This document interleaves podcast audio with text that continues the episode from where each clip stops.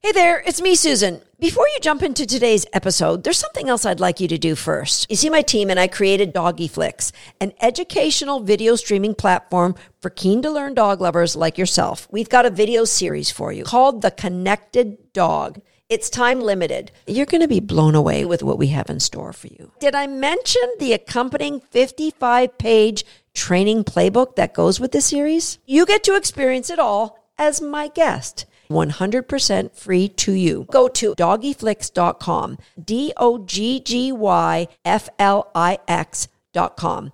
You'll recognize me. I'll be the one welcoming you. And once you see how amazing it is, be sure you invite your other dog loving friends too. D O G G Y F L I X.com.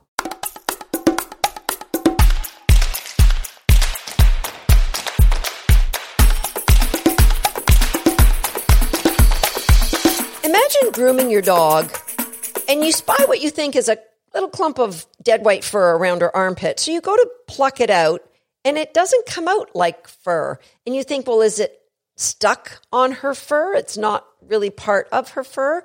And so you start pulling. And somewhere around inch two and inch four, you realize this could be a, a, a worm, but it's coming out of my dog's armpit. And you keep pulling and you keep pulling. And now might be a good place for those of you watching on YouTube to go ahead and hit the like button in empathy of what I'm going through here. You keep pulling until you get a 10 inch worm out of your dog's body. This really happened. This isn't sci fi. It really happened to me. Hi, I'm Susan Garrett. Welcome to Shaped by Dog. And today I'm going to share with you six incredibly valuable lessons that I learned working through a near death experience with one of my dogs. To understand it, let me tell you about Encore. Encore is my oldest dog, and I knew I wanted a dog related to that dog, Stony. Encore was related to her. However, all the puppies were spoken for. There was a possibility I could have last pick.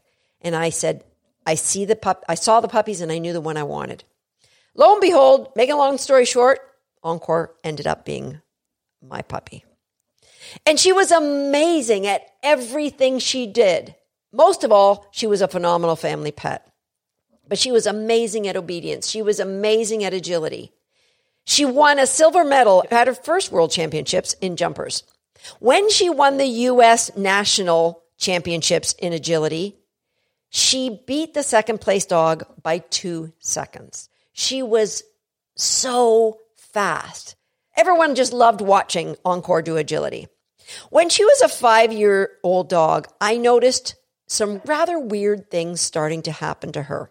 We have just two steps here in the house, and I noticed that she would trip sometimes going up these steps. She'd catch herself, but she would trip going up the step, which I thought was weird. She would sometimes at night just start circling the kitchen not sniffing, just pacing in circles for hours. She would sometimes in agility go to the base of a jump and instead of jumping over it, just collapse. Now, we did a tick panel.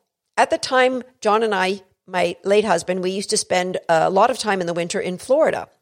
One of these tests came back positive but we did many after and they never did. So Encore was put on a series of doxycycline, an antibiotic to treat Lyme disease, and all of those neurological symptoms would go away.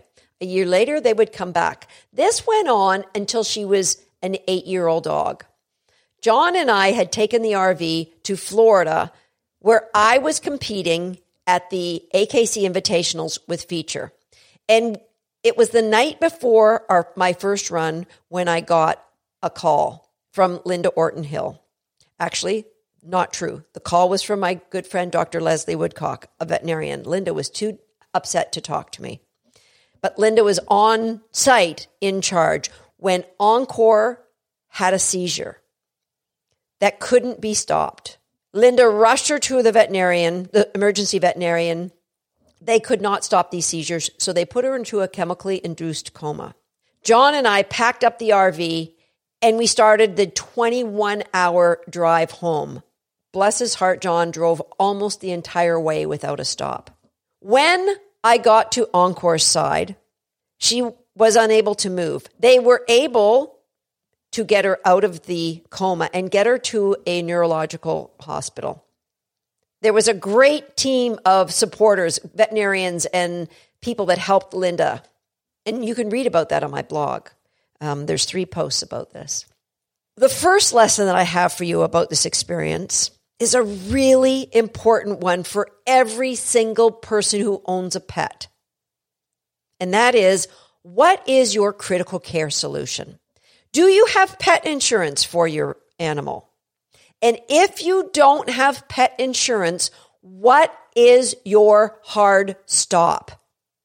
If you get into a, a, situation like I did, what is the number that you can pay to save your dog's life? You should make that decision now so that when you get into that situation, you can know I've got to make the tough decision and let my dog go. Now, luckily for me, I was in a position where I could pay the veterinarian bills. But please take that seriously. I would strongly encourage everybody to get pet insurance on their animals. But if you don't, what is your number? What is that hard stop? If you have children, this is important. You've got a family to feed. Anyone with animals has to make that decision. So I walked in with Encore, and she was at that time paralyzed. She stayed uh, in the hospital for a week. That first day when I walked in was the first time they saw her move. She wagged her tail, tried to lift her head when I came in. And I would stay with her as much as I could. And the clinic was very good. I remember one veterinarian technician who made all the difference in the world as I would be trying to hold back my tears and I would talk to Encore and I'd tell her how much she's loved and I'd ask her to fight. And that could be an extra bonus lesson. Talk to your dogs like they were human. Talk to them because how do we know what they do and do not hear from us? So talk to them, take the time to talk to them like you acknowledge there's a possibility that they get it. And don't just do it when they're sick, do it every day. I remember this vet tech. She would walk by and she would just under her breath say to me softly, uh, she would walk by doing doing what she did. She would say, "The brain is a remarkable organ." And she would say that over and over and over. And to give me hope, to make me believe that this dog would be able to move. And she did. When Encore came home a week later, she had some symptoms. She was incontinent. She couldn't control her bladder, so wherever she'd laid, when she'd get up, there was some urine that had to be cleaned up. She was able to stand and walk a little bit assisted, but she didn't really have use of the right side of her body very well. And of course, she's had a spinal tap, so she's got this big diamond shaped shaved out of the back of her neck. She was sent home on high doses of meds to control the seizuring and high, high doses of steroid. And so that brings me up to lesson number three.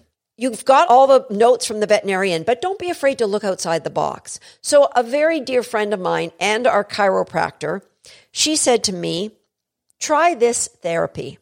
And so, because Encore was paralyzed on the right side of her body, what we would do is we would put a light for one minute, just a pen light flashlight to show light through her opposite side of her brain to her left eye. And we would play Mozart for one minute at a time to try to stimulate her brain. And to try and stimulate movement in the paralyzed limbs, we would take a electric toothbrush and just lightly touch her limbs where she couldn't feel anything. So this was part of the alternative therapy that we did. But there was also ongoing rehab therapy. Eventually, Encore was able to swim, but there were certain skills that she could do, things like wave and um, back up and spin. Eventually, these were things that, because she knew them before, they gave me a baseline to know where she was and how much she was improving. So that's lesson number four is have a baseline for your dog of skills that you know you can ask your dog to do, and it lets you know how much they can move their legs, how much they can coordinate backing up, or whatever it is that you, you're going to ask them to do. Have that baseline. For all my dogs, I have them to do, move their paws individually, turn their heads one side or another. So have a baseline. Create a baseline of what your dog knows. Write it all down right now. Now let's fast forward to one year after Encore's catastrophic brain injury. And now she's had two spinal taps. So the diamond shape in the back of her head, because of the high doses of steroids, never grew in. She had a bald spot in the back of the head. I personally took it all myself to get her off all of her medication. I kept her on Doxy, and she's been on Doxy every day of her life since then. But I got her off of all of her seizuring medication, which we put her back on a very low dose of phenobarb because my husband was not comfortable with the risk of seeing her seizure again. It just upset him way too much. And I got her off of all of the steroids. Yet she still had that patch of bare spot in the back of her head. She still was incontinent and peed when she laid down a year later. And her coat now was deteriorating. It was brittle, it was falling out, it was this orangey color, not the bright, vibrant red we were used to. Her immune system couldn't deal with what was going on. Enter our 10 inch worm. When your immune system is so broken down, it can't fight things it would normally fight off. And guess what? There is a worm. It's called Dracunculus, I believe. It's related to the guinea worm. You can Google that. And it's in ponds all over, except dogs are able to fight it off so that it doesn't show up as a worm growing out of their armpit. And guess what? There was a take two. A week later, she got another worm growing out of her ribs. Not growing, just emerging from. So all of this was happening. And a year later, Encore looked worse than she did before. And I said to John, I said, I think we're going to lose her. I don't think she's going to live to Christmas. Now, all of this rehab, I just want to say a big shout out to the people, Linda uh, Orton Hill, Louise Lamar from um, a friend of ours who is a vet tech who actually moved in with us for three months to be with Encore and help her anytime I couldn't be there. But with all of this help and all of the friends that were helping with the rehab, even John would help with some of the rehab exercises. Our friend Penny would help with rehab exercises. She was still not moving forward. And that brings me to the fifth lesson. And that is look to alternative modalities because as amazing as veterinarian medicine is, traditional medicine has boundaries. Look beyond those boundaries. And a friend of mine, my osteopath, when I was telling him the story, he said, Look, why don't we try something called tissue specific microcurrents? And what we did was we put Encore in the pool. Part of her therapy was in the pool. But in this case, we just had her sit in the pool and Darren put these electrodes in the pool. That was the last time Encore ever had an accident peeing herself. One treatment, the incontinence was gone. And a week later, I noticed the fur had grown back in the back of her head. And then this bright, vibrant red fur started emerging from her face. We continued to give her treatments twice a week, which was amazing to see. And that was a turning point for her. So please look to alternative therapies. There's so many different modalities out there that you may not have heard of unless you start looking or you ask. That's a big lesson. Now, the sixth lesson that I learned, and it's something we all as dog lovers should know appreciate each and every day with your dog. Each and every day. I look at that time when Encore was eight years old. Every year after that as a bonus. I have a goal when I get a dog that they're going to live to be 20. I haven't yet achieved that goal, but I keep trying. But honestly, when Encore went down, it was, I just want you for one more day. Just one more day, girly. And that day turned into a week and turned into a year. And in 11 days, we celebrate Encore's 17th birthday. And to me, it's more than just miraculous, having known all she's gone through. She never really fully recovered the use of her front right leg. And unfortunately, the steroids severely damaged the ligaments in her good leg. However, she still loves to go for walks every day. She's an amazing dog to this day. And what's more amazing about the fact that she's going to be celebrating her 17th birthday in just over a week is that she's outlived every one of her littermates by more than three years. She's outlived her parents. And so many of you have written in and said, could you please talk about what you feed your dogs? And honestly, I don't believe longevity is about nutrition. I think nutrition absolutely plays a role. I think longevity is about one thing. And I'm going to share that one thing and all the outspokes of that one thing in my next episode here on Shaped by Dog. All right, I'll give it to you. I'll give it to you to think about.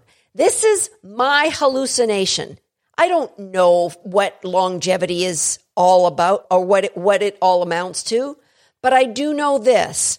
When Encore reaches her 17th birthday, it will mean the last three dogs I've owned have all celebrated their 17th birthday. So that could be luck on my part, but I've got to think some of the things I'm doing are helping to contribute to the life my dogs get to live, the longevity of those dogs. And my last border collie, Buzz, outlived his litter mates by years as well. I believe the one thing that is common is stress. Now, of course, I'm not discounting genetics, but we're going to get into more of this in my next episode. So please hit the notification bell so you will be notified when the next episode is published. Come back here to Shaped by Dog. And if you are listening to this, please subscribe and share this podcast with your friend. We'll talk to you next time, and it will be all about all of the things that I believe contribute to longevity in my dogs. I'll see you next time.